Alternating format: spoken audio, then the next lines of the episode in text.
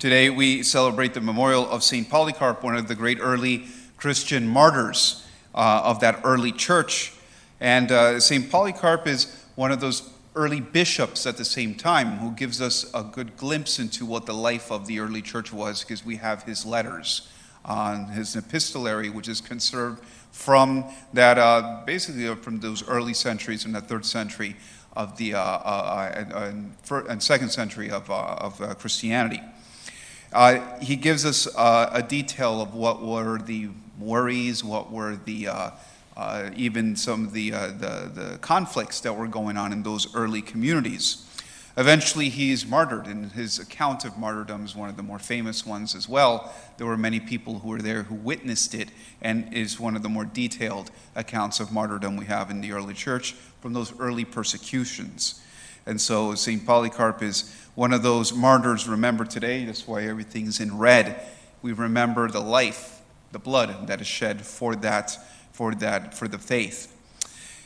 At the same time, we uh, aprovechamos. We're going to take advantage of today to welcome also a new postulante, uh, and who begins that uh, life of formation, that way of also giving a little bit more of his life for his faith. I would like to remind people we, we think of the saints, and in the early church, most of the saints, almost all of them in the early church, were martyrs. And it seemed that the only way for sainthood was martyrdom, was to shed your blood, to be covered in that red, for Christ and for the faith, for the church even. And for the longest time, that became the standard of sainthood. You had to die for your faith.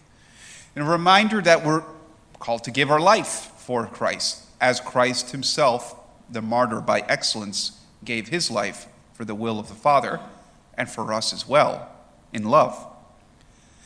But don't forget that there is another type of sainthood that's not martyrdom. We have the martyrs and you have the confessor saints, those saints who perhaps no les cobraron la vida. They didn't have to shed blood for their faith, but nevertheless, they still gave their life for that faith.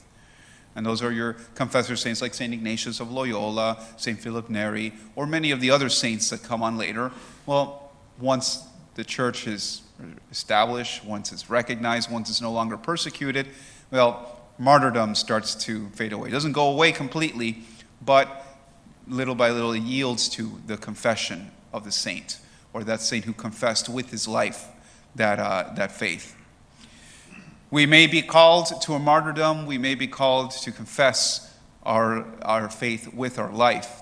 And at the end, that martyrdom is a confession through life, perhaps accelerated in a certain way. But nevertheless, that life and that giving of our time, our life, our intelligence, our intellect, especially in the, faith, in the stage that you're be undertaking now as a postulante, is a way of giving that life, is a way of participating in a certain way in that martyrdom. Well, we're not talking que te vamos a martirizar. We're not going to martyrize you.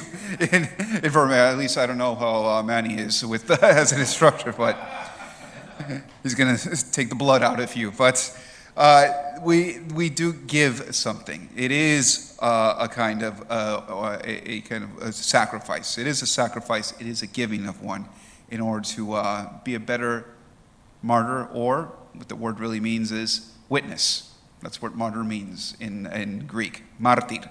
In Greek is the same in Spanish. It just means witness. And it's interesting to tie it into what we hear in the letter of St. James of sin. The one who fails to do what is right that's kind of according to St. James, that's his definition of sin. And sometimes you hear there are many different definitions of sin. But this one seems to, to be very close to that Greek meaning of the word martyr. For martyr, if it means witness, remember that in Greek, amartia is anti witness, an anti martyr. And that's the word for sin in Greek. When you're an anti martyr or you're an anti witness. That's the sinner. And so when we fail to do the good that we know we ought to do, or when we fail to give the witness that we know we have to give, well, that right there is sin.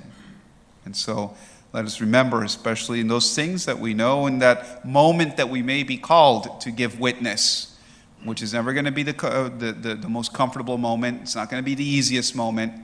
Perhaps there's a price to pay, maybe with blood or maybe without blood. maybe with reputation, maybe with respect, maybe with sta- social standing, maybe with so many different things.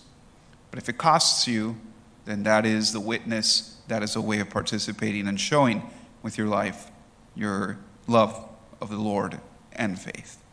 In the name of the Father, and the Son, and the Holy Spirit. Amen. Amen.